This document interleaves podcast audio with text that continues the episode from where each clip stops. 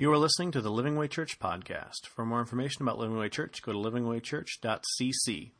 Hey, I'm excited today because we're going to unpack a, a, a lie of the enemy that um, he's been trying to discourage people with for years. It's, it's a very powerful lie that keeps people from knowing Christ, and it's also a very powerful lie that keeps Christians from living in victory. Today, we're going to talk about the lie, the big lie that some things cannot be forgiven. And uh, we have been uh, kind of unpacking some of these strategies of the enemy. And I tell you, um, there is a, as real as God is real, there is an enemy who's a deceiver, a liar, and he's called an accuser of the brethren. He is out to destroy, to kill, steal, and destroy you. And so we are unpacking some of his lies over the next uh, several weeks. And, uh, you know, there's a perception of Satan. Uh, this perception of Satan is that he's got uh, uh, he's dressed in a red suit and he's got a long pointy tail and he carries his pitchfork around where he pokes people. Uh, and if they don't have that perception, then then people have this perception of the devil that he's some scary, uh, beastly kind of uh, you know kind of gruesome looking character. Some people have this idea that he's on some throne in hell and that he is uh, Lord over hell and he's Lord of the darkness. And, you know, there's these perceptions of fear and anxiety that even Christians believe about the enemy, while the biblical description is nothing like any of those things. The biblical description is, is instead, the Bible describes uh, the fallen one Satan, we know him now as Satan the serpent. He's called the devil. Uh, he is described in the Bible as someone who is very beautiful. Someone who comes in, oftentimes in righteousness, who comes in the appearance of good, who comes as an angel of light, who is uh, someone who is a, a, beauty, but he's also filled with deception and he has very limited powers. He is not to be taken lightly and he is not to be terrified. Uh, he is, is very limited in what he can do, but he's incredibly, incredibly deceptive.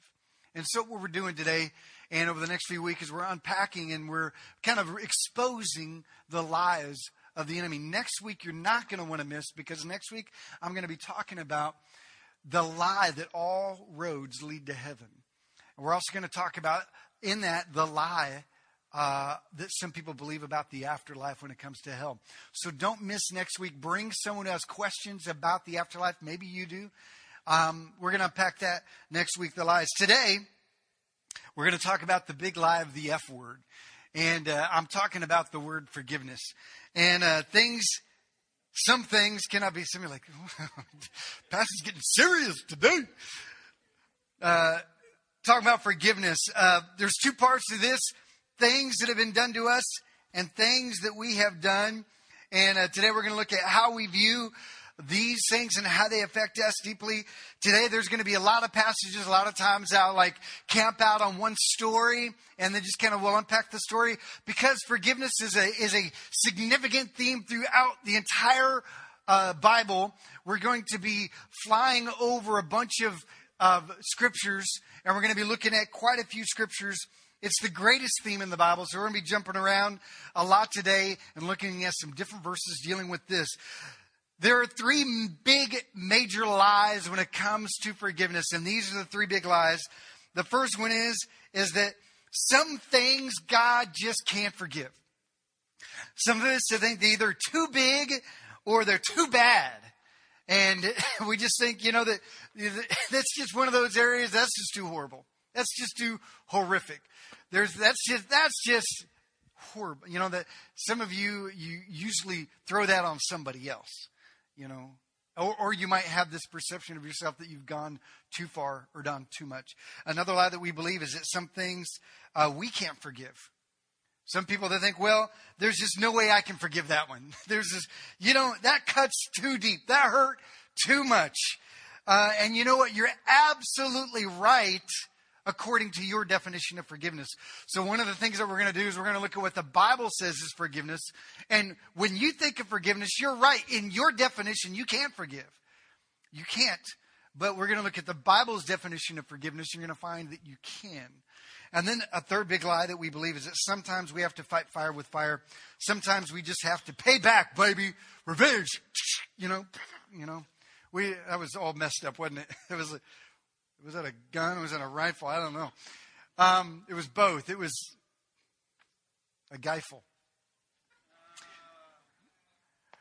You know, a lot of times we think, man, we love these payback movies, right? We love we love those revenge movies. You know, there's uh, the, that new Keanu Reeves movie. It's Walk Right Out. You see it right there. It's a familiar theme.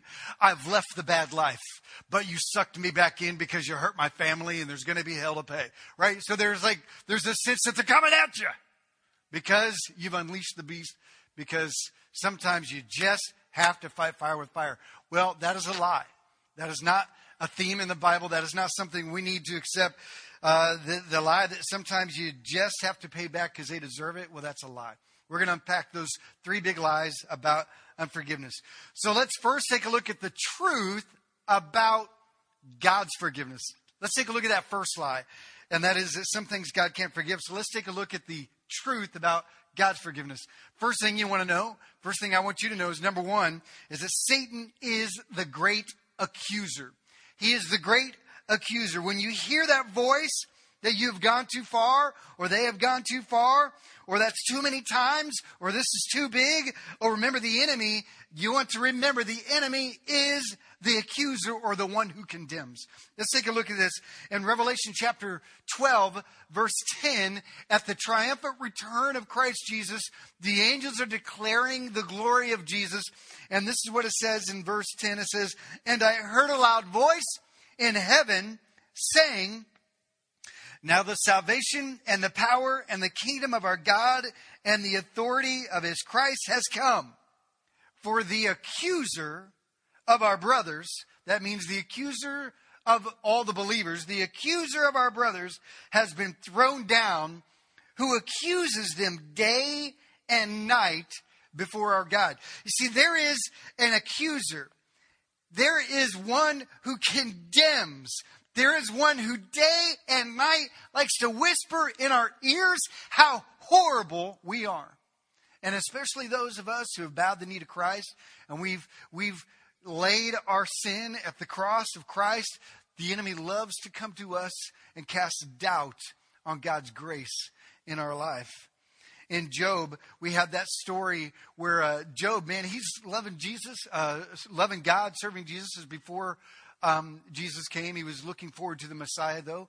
He talks about Jesus in the book of Job, and he is uh, he's a good man. And the devil he goes before God and says, "You know what? That Job guy, he only loves you because uh, you like to bless him." Because you bless him and his life is good. If you were to take everything away from him, he would curse you. God says, No, he wouldn't, because I know his heart. I know he would not do that. And Satan says, Well, let me attack him. Let me accuse him. Let me condemn him. Let me mess up his life, and we'll see how long he stands. God gives the enemy permission to tear Job's life apart. And Job stands strong. Job becomes someone who's rewarded greatly for his faith during that time. But this is a picture of the enemy who likes to try before the throne of God to condemn us, to accuse us day and night, condemning the enemy, uh, condemning the believer, telling us that we can't be forgiven. And if you buy into that lie, you are buying into the lie of the enemy, the accuser. Every time we accuse ourselves or condemn ourselves, if we are a Christian, we are buying the lie of the enemy. Every time you accuse and condemn another person, you're working under the influence of the enemy himself. Romans 8 1 says, There is therefore now no condemnation, no judgment, no accusation can be cast upon those who are in Christ Jesus. If you have said yes to Christ, you cannot be condemned or accused, or not, there cannot be an accusation made against you in your life because you are in Christ Jesus. When God looks at you, He doesn't look at your sin. He doesn't look at the things you've done, no matter how horrible they might be. He looks at you and He, sees Jesus. There is no condemnation. There is no accusation against those who are in Christ Jesus. Now, a lot of times what we do is we confuse the difference between conviction and condemnation. Real quickly, you can write this down. The difference between condemnation and conviction is conviction draws you while condemnation repels you. Let me explain. Uh, conviction draws you to God because the Holy Spirit convicts us of our sin. When you've done something wrong, if you're a Christian and the Holy Spirit takes residence up inside of your life, when He makes your uh, body His home, when, when you do something wrong, the Holy Spirit convicts you. And you know it's the Holy Spirit because it causes you to want to talk to God about it. It draws you to God and it draws you to repentance. It draws you to, to seek a change in your life. It's conviction. It draws you. It identifies sin in your life and draws you to God. But can, but condemnation is the enemy going, you're worthless.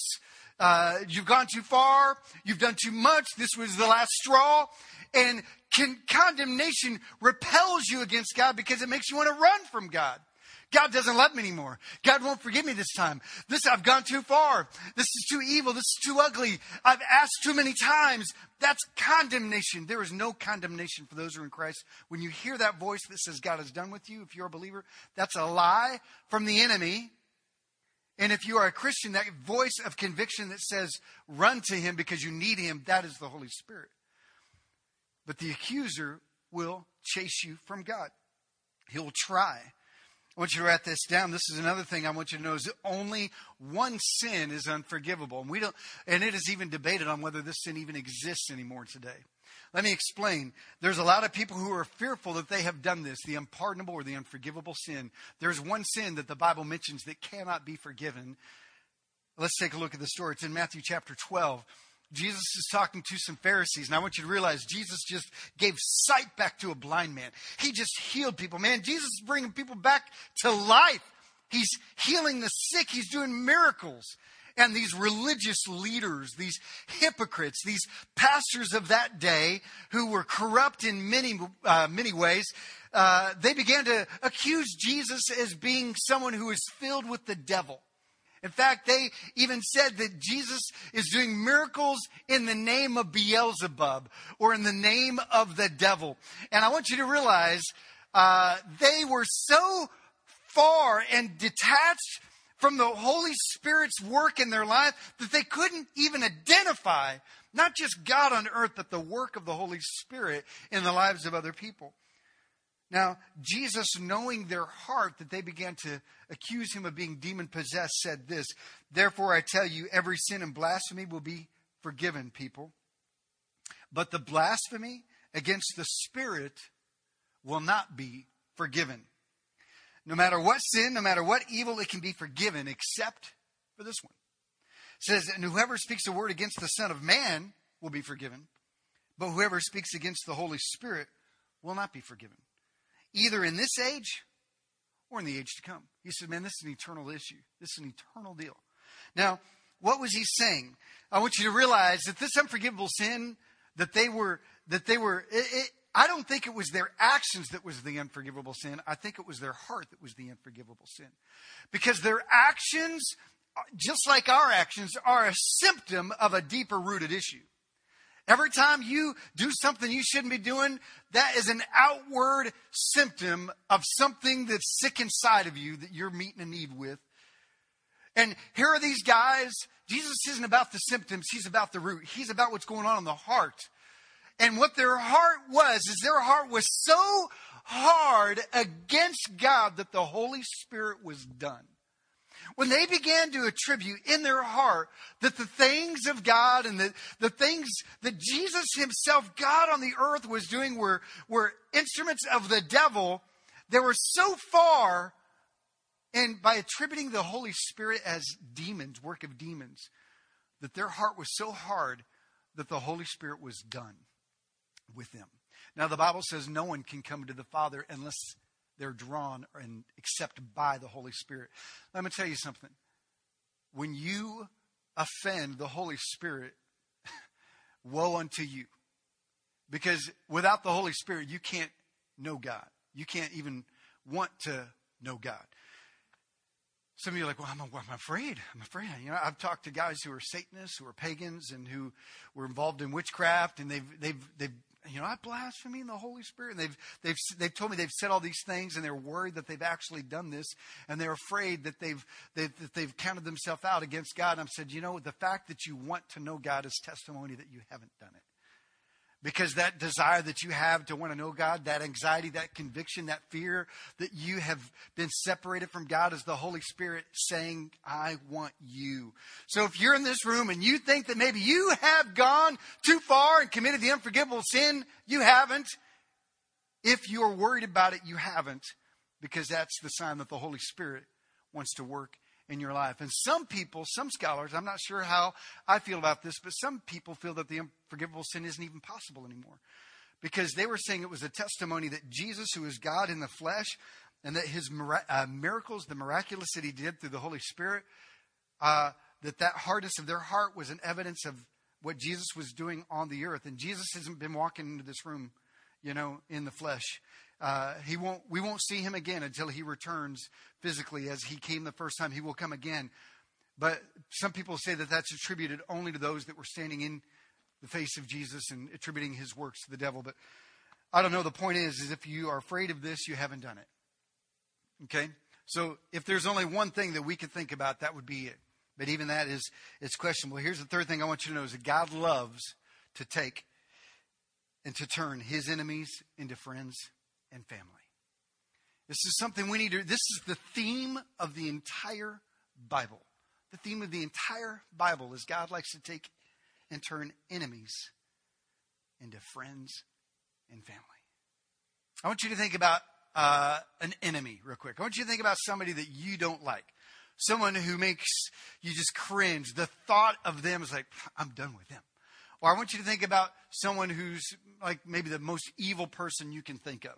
Maybe, maybe it's some uh, public figure, or uh, maybe a politician, or a businessman, or a musician, or someone who you like the, the guy who's the founder, Anton LaVey, the Church of Satan, you know, or, or some local pagan. I want you to think of the most evil person that you might think is an enemy of God right now. Think about them. You know what God desires? That they would become his friend and his family because that's the theme of the Bible. That is the theme of the cross.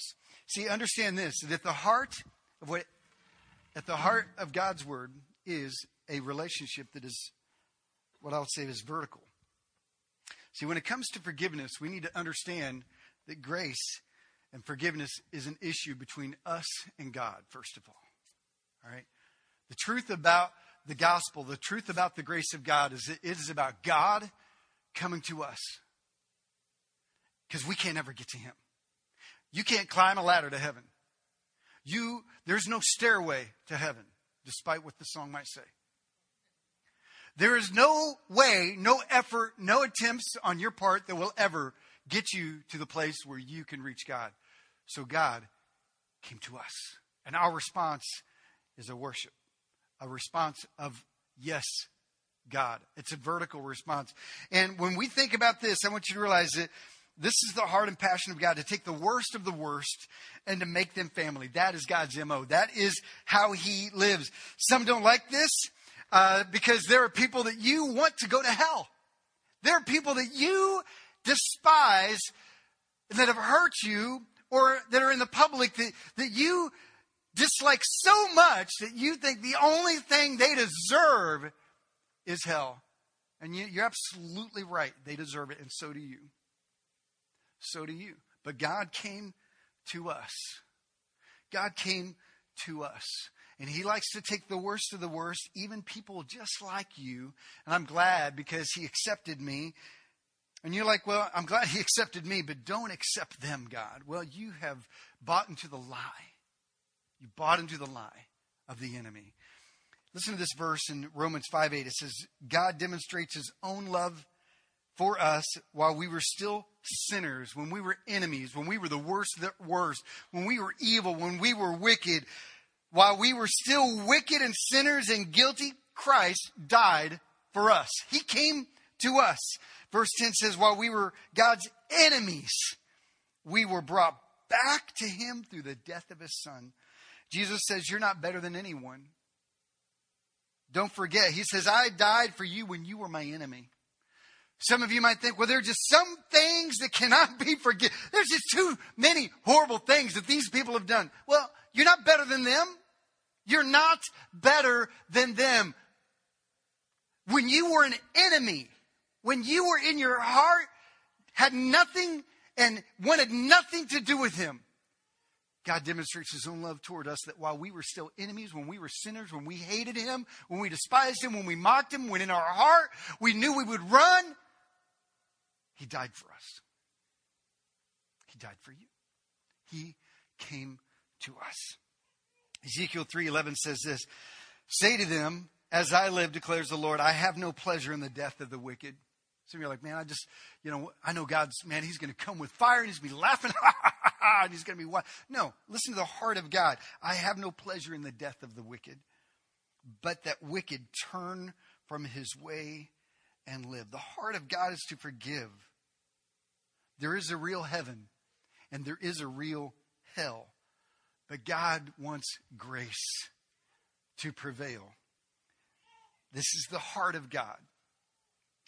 Again, though I say to the wicked, you shall surely die, if, yet if, everybody say if, yet if he turns from his sin and does what is just and right, if the wicked restores the pledge, gives back what he has taken by robbery and walks in the statutes of life, not doing injustice, he shall surely live and shall not die. This is also known as repentance. It's a turning from ourself and turning to God. It's a, re- it's a turning from our ways and turning to God's ways. It's a change of mind which leads to a change of direction. This is called repentance. He says, if they turn, Verse 16 None of the sins that he has committed shall be remembered against him.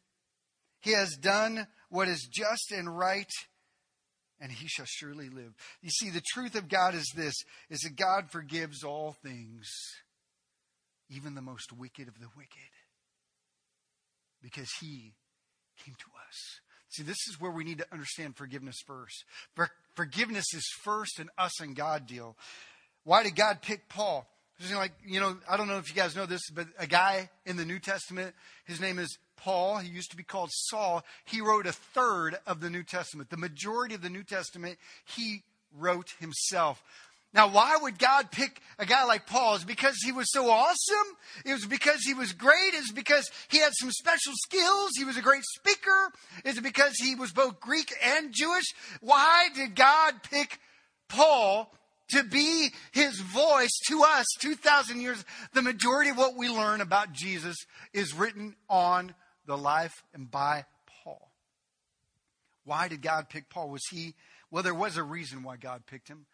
I want you to listen to it. This is something he wrote to his friend Timothy. Paul is the writer of the book of Timothy. Listen to what he says to his friend in uh, chapter 1. He says, The saying is trustworthy and deserving of full acceptance that Christ came into the world to save sinners, of whom I am the foremost. Some translations say, I'm the chief, or I'm the worst of the worst. He says, Man, when you think of sinners, I am the worst of them all. My pride, my arrogance pushed me to so much evil that I saw pleasure in taking the life of other people. He was a murderer.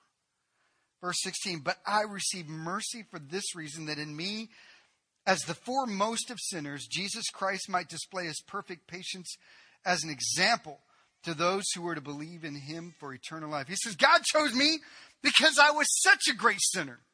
God chose me because of my great sin so that I could be an example that God can forgive anyone. He said, You want to know why God chose Paul? Because Paul was a horrible person. His heart was so malicious, so wicked. Though he seemed to do everything right on the outside, his heart was wicked to the point that he was taking people's lives and finding pleasure in it.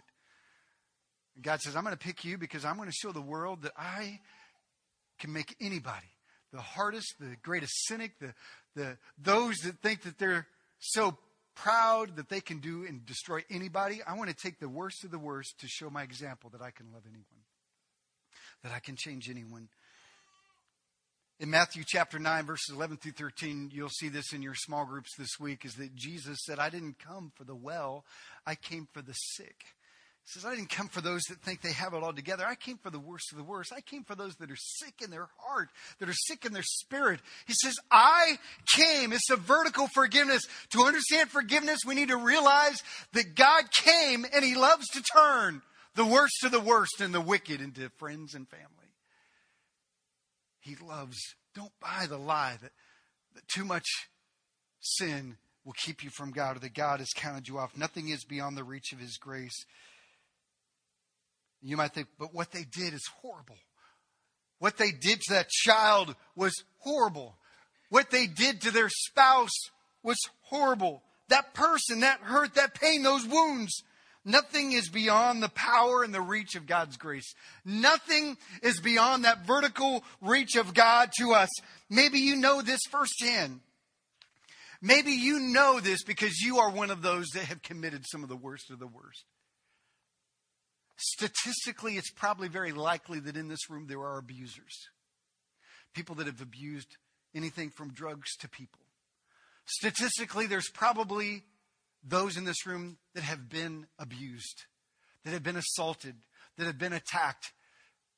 And there are those in this room that have probably been the attacker, have been the abuser. There is nothing beyond the reach of God's grace. His arms are long enough to go down to us. Now, here's the truth about forgiving others because the big question is I don't know if I can forgive somebody. Like, I don't know if I want to spend heaven with the person who assaulted me. I don't know if I want to spend heaven with the person who took my innocence. I don't know if that's even possible. Let's talk about the truth about forgiving others. And the first thing I want you to know is this is that forgiveness is not an option. Forgiveness is not an option, it is a requirement. This is a tough one to swallow this is not a Christian upgrade. This is not the Christian gold package. When it comes to forgiveness, this is not something you're working towards. It's a commandment. This is a requirement. Well, you don't understand how bad, how evil, how horrible. Oh, I understand. I, I understand. I was assaulted. I was abused as a child. I don't know if you guys know this. I was abused as a child. I've told you this, some of you, this story before. Some of the things I was made to do as a child were terrible, physically, mentally, emotionally abused. I want to tell you something. Nothing is beyond the reach of God's grace, even for those that have hurt you. This is not something that you should be working toward. This is something that is required of you. Ephesians 4:32 says, "Be kind to one another, tenderhearted, forgiving one another as God in Christ forgave you." Well, God is working on this with me. You might say, "Well, if he is working on you and you let him lead, then you will have forgiven and you will forgive." If not, you are in complete disobedience to God if you have unforgiveness in your heart. This is one of those really, really hard things to talk about because I'm often talking to a victim who's being asked to release the victimizer, the person who's hurt them so deeply and so, so painfully. When they're being told that they're being disobedient for holding on to this pain, then I'm, I'm telling you, this is not an option. This is not, this is, this is the Holy Spirit speaking to you through the words of Jesus. Let's look at this. In, in, in the Bible, it says this in Matthew 6. Uh, this is part of the Lord's Prayer. Maybe you've heard the Lord's Prayer Our Father art in heaven, hallowed be thy name, thy kingdom come, thy will be done on earth as it is in heaven. Give us this day our daily bread. There's a part where it says this in verse 12 and forgive us our debts as we also forgive our debtors, or forgive those that have sinned against us as you've forgiven our sin. Lead us not into temptation, but deliver us from evil. Now, that's the end of the Lord's Prayer, but just so that Jesus knows what he's talking about, he goes on and he talks some more about this whole forgiveness thing. He says this, he follows up with this For if you forgive others their trespasses, your heavenly Father will also forgive you. But, everybody say, but. There's always a big but involved. He says, But if you do not forgive others their trespasses, neither will your Father forgive your trespasses. You don't see that on a mug very often, do you? You don't see Christian t shirts saying that. You won't see that on a cat poster. Hang on and forgive, or you will not be forgiven. If you forgive, I'll forgive. If you don't forgive, I won't forgive.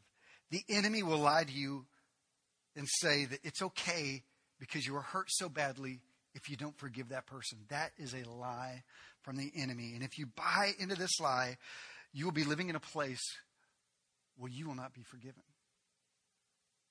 This is, you, you, we can't manipulate Jesus' words to mean any other thing than what he said.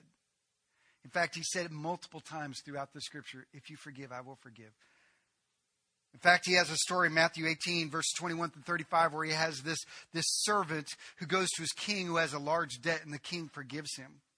And then he goes and he sees this other servant of his, a friend, and he owes him a little bit of debt, and he does not forgive him of that debt.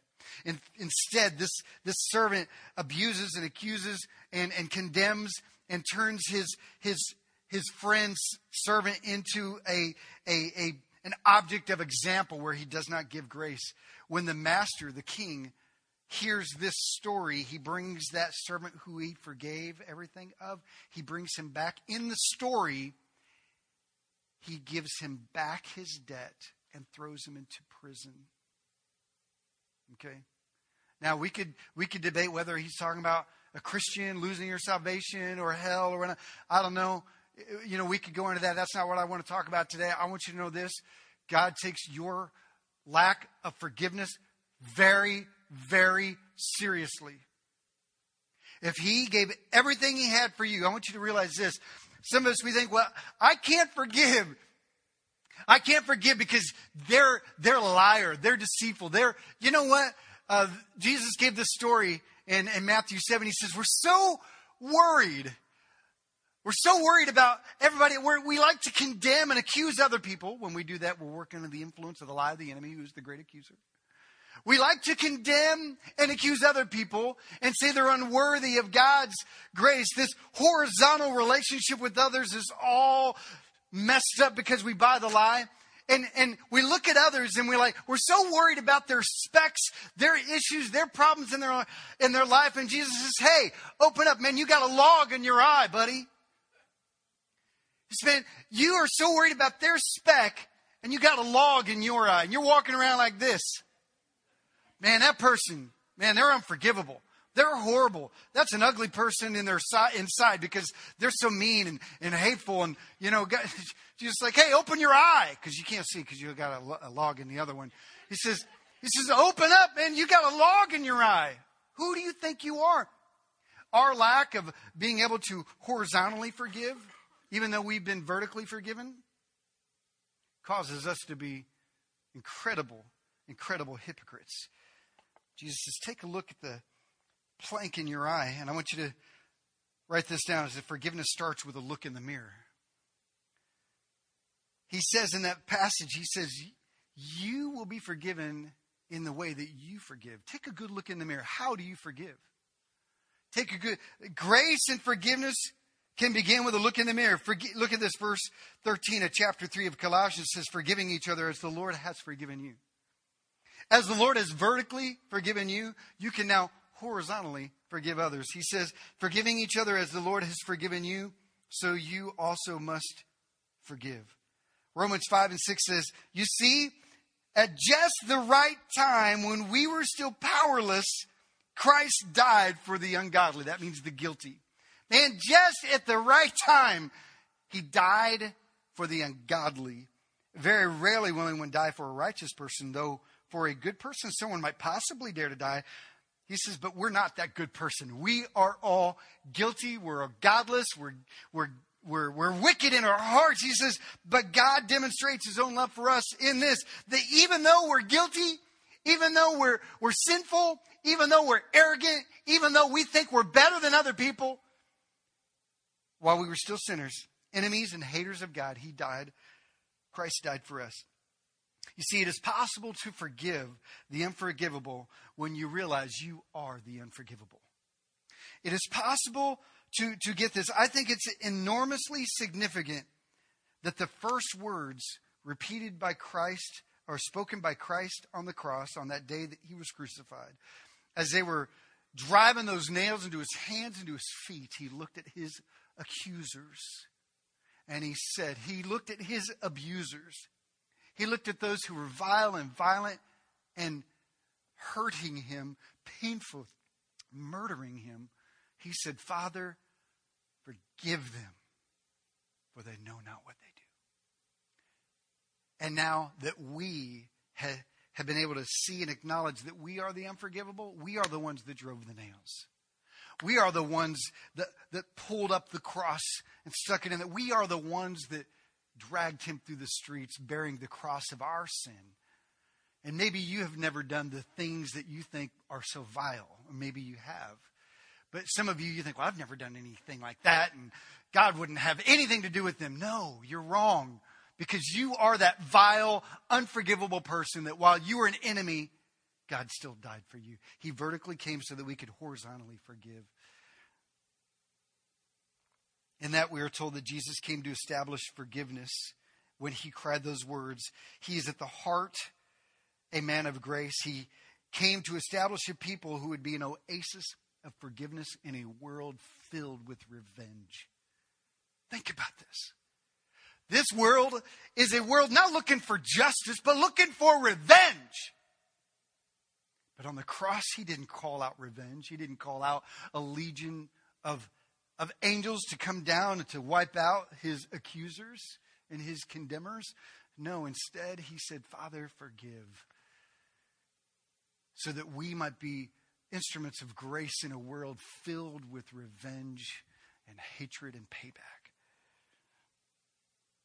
It is possible to forgive the unforgivable by remembering that Jesus forgave us when we were unforgivable. Write this down. This is the next thing about forgiving others is that to forgive, we need to know what forgiveness is. So what I want to do is I want to take a minute to talk to you about biblical forgiveness. Because some of you, you can't forgive because you have a terrible view of forgiveness. I want to give you a biblical view of forgiveness and give you a chance to respond with forgiveness today. Is uh, a couple of things you need to know about what forgiveness is not. You can write these down if you want, but forgiveness is not about forgetting. Forgiveness is not about pretending that it didn't happen. Forgiveness is not trying to, to go on as if that person never hurt you or never did anything to you. A lot of times we think forgive, forgive and forget, right? That's, I mean, they go together, right? A lot of us, you think, well, I can never forgive them because I can never forget. Forgiveness is not forgetting. Sometimes we think that's what it means because we misuse the Bible. In fact, we read that verse in Jeremiah earlier where he says he remembers their sin no more. Hebrews 8:12 says, "For I will forgive their wickedness and will remember their sins no more," quoting Isaiah and Jeremiah. And a lot of times we think, well, that means that, that if we're going to forgive, we need to be like God and, and, and we just need to forget. And, and that if we remember our own sin, God's like, I don't know what you're talking about. So what? Guys, listen, God knows all things. God knows, you can't know more than God. All right? So when the Bible says that He casts our sin as far as the east is from the west, that means it's foreverly, it's forever moving away from Him. And when He says He casts into the sea of forgetfulness, or that He remembers them so no more, that literally means He does not count them against us anymore. He does not accuse us of those anymore. He does not condemn us anymore.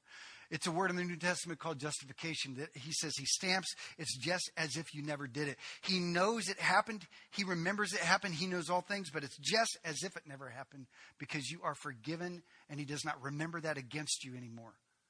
He knows that it happened. See, forgiveness gives you the liberty to acknowledge the pain that you've experienced. See, when you think of forgiveness, don't think of forgetting. Think of how much it hurt. God knows all things. We think that we are to forget it and ignore the pain. Forgiveness gives you permission to be hurt and to be angry. In Genesis chapter uh, 50, the story of Joseph, I go read that this week. If you want a healing story, read Genesis 50 or the whole portion of Joseph's life. He was abused by his brothers. He was assaulted. He was beat up. He was sold into slavery by his own brothers. And he eventually found his way into prison unjustly accused for something he didn't do. But ultimately, God worked him into a place of significant authority, and his brothers came asking for help. And when he saw them, years and years later, they didn't re- recognize him, but he saw them. And immediately when he saw them, the Bible says he got up and he ran out of the room and he began to weep and cry because of the pain and the hurt that after years and years and years and years and years, it still hurt him deeply. And if you read the story, he struggled with revenge because he wanted them to feel his pain. But ultimately, he did forgive, but he still felt pain because forgiveness gives us the liberty to experience the hurt and to know that it can be forgiven and released and healed. See, forgiveness is not forgetting. Here's another thing you need to realize. If you think forgiveness is forgetting, you might think that you cannot forgive and the enemy is lying to you and he's got you right where you want. Realize this forgiveness is not about removing consequences. Forgiveness does not mean consequences are released. It does not mean that you can even trust that person. It doesn't mean that things are ever going to go back to the way they were. Sometimes we think, well, if I forgive, that means I'm just allowing them back into my life. That means I can't forgive them because I can't trust them. Well, forgiveness doesn't mean trust. Forgiveness doesn't mean things will ever go back to the way they were before. We need to realize this that forgiveness is releasing is something. In 2 Samuel 12, 13 and 14, we saw this.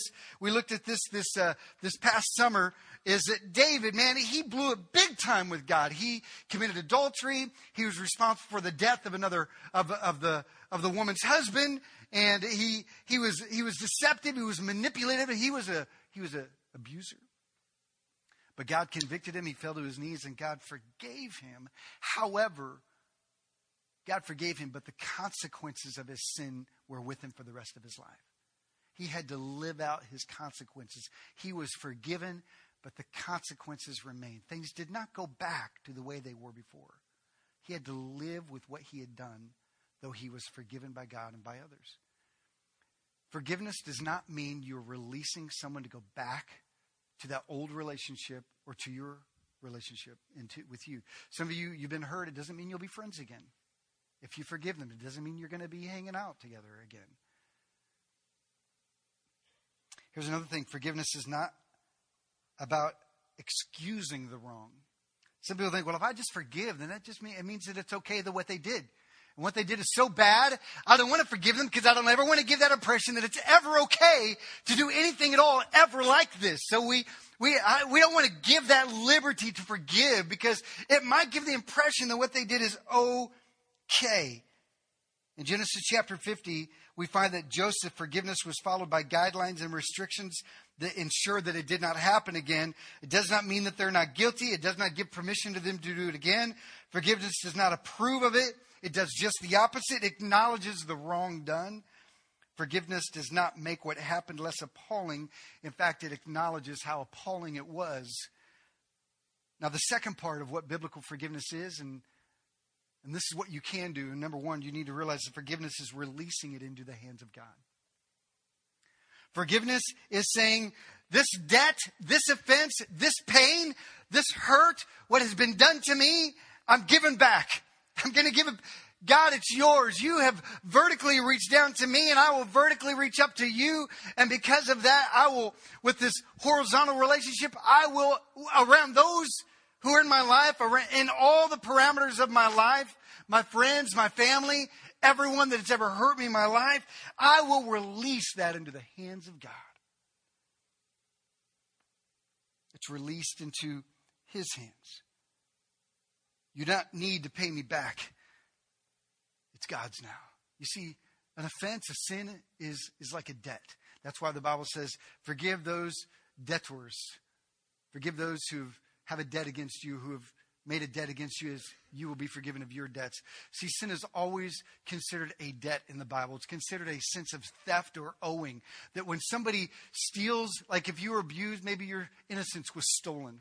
Maybe when, when, your, when your spouse walked out on you, maybe your trust was stolen. And now there's a debt. There's a negative in the account of your heart, of your emotions, of you physically. And there's this debt, and somebody's going to have to pay for it. It's going to be probably the person who caused the pain. So they're going to have to pay it back. But see, here's the thing even if they were to ever try to pay it back, you'll never get it back. You can, because that kind of debt can never be repaid.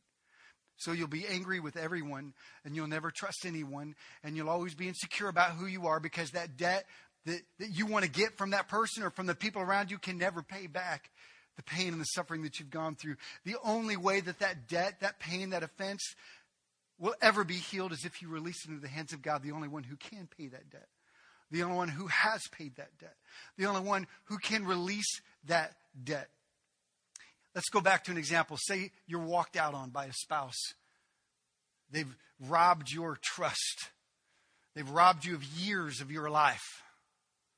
and they've they've messed with your kids' minds and now you're like you feel so angry because you feel like they've robbed your kids of a family and of, of a life of, of grace. And inside of you, you're so angry against them, and it's coming between you and God. God says, Why don't you just put it in my hands? I'll take care of the debt. I will give you back what was stolen from you, and I can get from them what is needed if they owe that debt to me.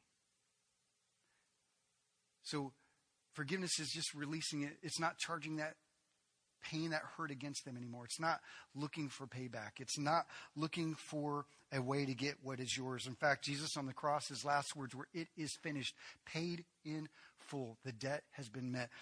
Write this down. Forgiveness is a choice. For in 2 Corinthians 2, 6 and 8, it says, Choose to forgive those that hurt you instead of avenging them. The Word of God says you are to forgive. The Holy Spirit convicts you about who you are to forgive, and we must make a conscious decision on whether we are going to forgive or not. Some of you have unforgiveness in your heart, and you've made a conscious decision to not forgive them.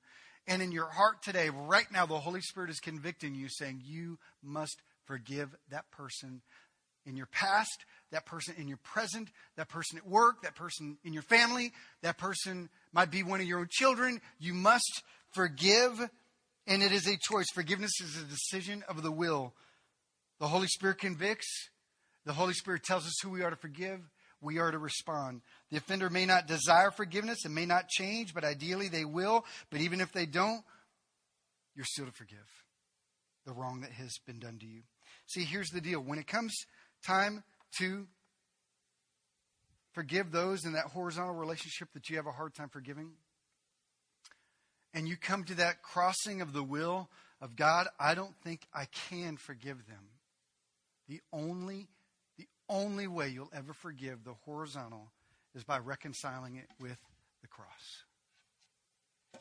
See what happens at the cross is we are reminded that at that crossing of two wills, the cross wins. And it's your choice today. You're at the cross today. You're at the cross of Christ. He has said, Forgive. It is your choice. You see, forgiveness puts you at an intersection with people in your life, at an intersection of difficult choices, a crossing of two wills God's or mine, bitterness or forgiveness. Well, you say, well, they don't deserve it. They don't deserve forgiveness. Exactly. That's what the word grace means. It means undeserved favor. It means you're giving them something they don't deserve. And that's why His grace is so amazing because we don't deserve it. You don't deserve it. That person who hurt you doesn't deserve it. The cross is that amazing reminder of undeserved favor. You have been given favor and it's not deserved. You can't earn it. You can't make your way to, to God. But at the cross, that horizontal relationship met with the vertical relationship of Christ, we find healing. We find healing. We find grace. Write this down. Only God can give you the power to forgive the unforgivable. Everything you need to let go and to live, to forgive and to be free, is found at the cross of Jesus Christ. To know His grace is to give His grace. I want to end with these couple thoughts. But what about those people who keep on abusing? What about those people who keep on hurting? What about those people that keep on attacking? What I keep forgiving them and they keep doing the same thing. I keep forgiving them and they keep doing the same thing. How can I keep forgiving someone who keeps on hurting? Should I turn the cheek forever? Well, yes and no. The truth about our enemies is this is that number one, payback is never the way back. Evil for evil is always a bad move. There is a, never a situation ever where you are to pay back those that have hurt you or revenge.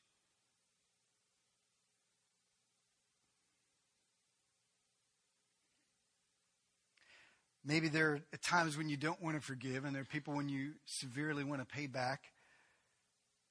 And, and you want you want to forgive them, but they're just so mean all the time. Some of you, let's go back to this example, an ex-spouse. You want to forgive them, but they're just so hateful all the time. You want to forgive that coworker, but they just, every time you see him, it's another reason why you don't like him. I want to forgive that person, but every time I hear something about them, it just stirs up in me more anger against them. How can I keep turning the cheek? How? Look at this in Romans chapter 12. He says, repay. Paul says, repay no one. That's anyone. Anyone. Everybody say anyone. Repay no one evil for evil, but give thought to do what is honorable in the sight of all. That includes even the jerk. If possible, so far as it depends on you, live peaceably with all. And I love that verse 18. If possible, so far as it depends on you. That means do everything you can to release this person and forgive this person. Do your part, and whether they do their part or not, we are still to be do everything we can to live at peace with them. We are to do everything within our ability to give this over to Jesus and live at peace with them. Even if they keep messing up, blowing up, tearing up, stirring up everything in our life, and every if the trail behind them is destructive, we are to do everything we can to live at peace with them. Here's a few tips on dealing with those that hurt us, and this is how I want to end. I want to pray for you today. There's a few tips on dealing with pain and dealing with those that have hurt. When wrong, number one, overlook it if you can. When someone has hurt you, overlook it if you can. Be the bigger person. In Proverbs 19:11 it says great verse, it good sense makes one slow to anger and it is his glory, it is his glory to overlook an offense. Let me put it this way. If if uh, if we were wrestling, you know, right? If a guy walked up to me and was like pushing my buttons, and I was not living under the Holy Spirit that day, or whatever you want to say, if I got the flesh got the best of me, and I'm not, I've never ever been a fighting person, ever. The last time I was in like a fight, fifth grade, got a bloody nose. I don't even remember what happened to that kid because I, I just walked home crying. In my heart, I believe I beat him up. But I have no idea. All I remember is I'm walking home with bloody nose. That was my last fight, and I hated it. So, but if someone were to like push my buttons, right, and you know they were as old as me, you know, we all say, guys, man, just take them out, boom, right, just take them out. But if a six year old came up to me and like decided like just out of the blue, like kick me in the shin and and throw something at me, oh, come here, punk, come here, you little punk, pow, you know, you're like. You would never punch out. Why? Because you're bigger than him. You're bigger than him. Guys, listen, God has called you to be bigger than them spiritually, be bigger than them emotionally. The Bible says it is the glory of a person to basically move on, to basically overlook it, to be the bigger person if you can. Number two, if that doesn't work, well, then the Bible says point it out. You overlook it or you point it out. That means confront them. Luke 17, Jesus says, So watch yourselves. If your brother or sister sins against you, rebuke them, point it out. And if they repent, forgive them. If he sins against you seven times in a day and, re- and returns you seven times saying, I repent, forgive him. He says, keep on forgiving. Here's the point rebuke. Sometimes you need to point out what somebody has done. If someone's offensive to you, don't just get walked all over. Turning the other cheek doesn't mean that you don't address an issue. In fact, Jesus says, rebuke them, point it out, address the issue, confront them. You confront them. Some of you, the reason you have unforgiveness in your heart is because you don't have the boldness to confront the person who's hurt you so much. You know, so you just allow yourself to keep getting walked all over and you, you just keep getting angrier and angrier. Well, confront them. And if they repent, if they say, I'm sorry, forgive them. And if they don't say, I'm sorry, what's the Bible say? Forgive them. Here's the third thing is you overlook it, you point it out, or you get help with it. It's the third thing you do. You get help with it. Take it to another person who can help. In Matthew 18, we're going to look at this in the small groups this week on dealing with offense. Uh, the Bible says in Matthew 18, uh, Jesus gives this story. He says, um, if someone comes to you and they've hurt you, offended you, or sinned against you, then you need to go to them privately and, and point it out. If they hear you and they receive you, then you've just gained a deeper relationship with this person. If they don't hear it out and receive you, then you take a second person privately, two or more. Take two or three people. And he says, if they still don't receive you, then you take it to a whole another level. You take another person and then you take it to the leaders in your church. He says, don't take it into your own hands. He says, sometimes you need to get help with it. Some of you, you need to have a meeting with that coworker and your boss. Some of you need to have a meeting with your spouse and an attorney. Some of you need to have a meeting with your husband, your wife, and your children. Some of you need to get a couple of friends together and need to talk to another friend about an issue in their life. Because if they've offended you, you can overlook it to a point, and then you need to confront it, and then you might need to get help with it. And here's the last thing is you need to ultimately turn it over to God. Turn it over to God. Basically, there's a point in the Bible where it says you can say, God, sic them. God, it's yours. Look at this in Romans chapter 12, verse 17. It says, Repay no one, that's anyone, for evil, but give thought to what is honorable in the sight of all. That includes the jerk. If possible, so far as it depends on you, live peaceably with all. We read that. Here's the next verse. Beloved, never avenge yourselves, but leave it to the wrath of God. For it is written, Vengeance is mine, I will repay, says the Lord. If they don't stop, you leave it to God to deal with. Ask God to sic them. Verse 20 says, To the contrary, if your enemy is hungry, however, here's how you're to respond. If your enemy is hungry, feed him. If he is thirsty, give him something to drink. For by doing so, you will heap burning coals on your head. So you're like, that's exactly what I want. ah, you know, you got we got this image of heaping these burning coals onto somebody, you know, hot coals. You know, Jesus said so. Oh. That's not what it means. It said it just said feed them if they're hungry, clothe them if they're if they're or, or, give them something to drink if they're thirsty. Heap coals on their head. What does that mean? Heaping coals on their head was a healing method. It was a it was a sign of healing. It was it was something you did to the sick. It was something of a restoration. He says you know what? Do good heal them. Seek to to bless them and to honor them and to find where they're hurting and to heal them. This is our response to the enemies says, Do not be overcome by evil, but overcome evil with good. And you're thinking, I just can't do that. Well, that's where the that's where the Holy Spirit comes in. That's where the grace of God steps in. Because you're right, you can't do that on your own. But through the Holy Spirit, you can do that. And this is not a work on it, this is a requirement. This is a command from the Lord forgive. Because He has reached out to us we are to reach out to others. And at those places of conflict where we can't forgive, we must always return to the crossing of the cross. That point of the reality of our own need for forgiveness is found. So today, when it comes to receiving and giving, maybe you're here today and you need to give some forgiveness to somebody to somebody. Maybe you're here today and it's time for you to forgive those that hurt you in your childhood. Maybe it's time you forgive your parents. Maybe it's time you forgive your ex husband or your ex wife. You forgive that friend. You forgive your sister. It's time to forgive your brother. It's time to forgive your boss and to forgive that neighbor. And some of you, you need to receive forgiveness. And this is so, so big because some of you, you need to realize that in Christ there is no condemnation.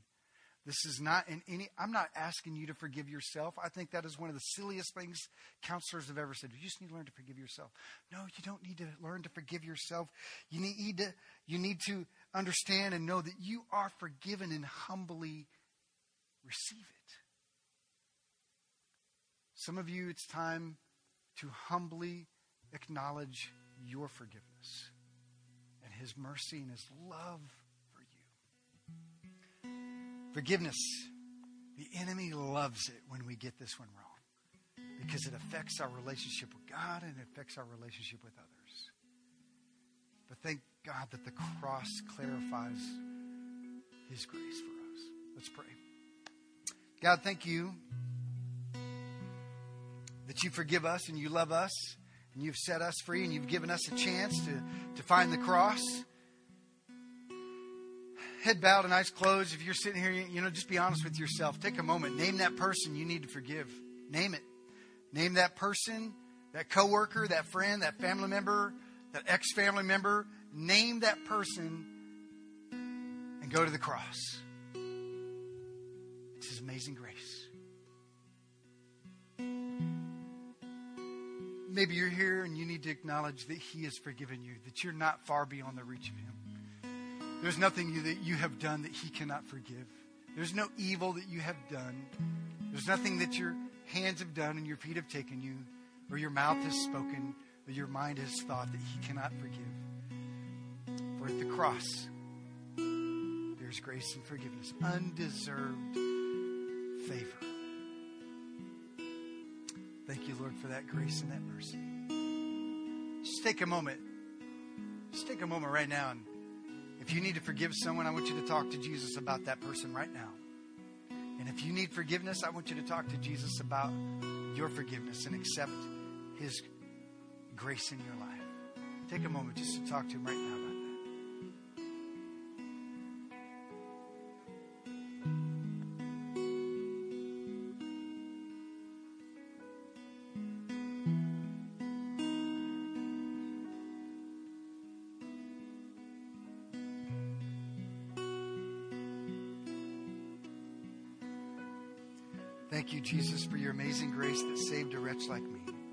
I once was lost, but now I'm found.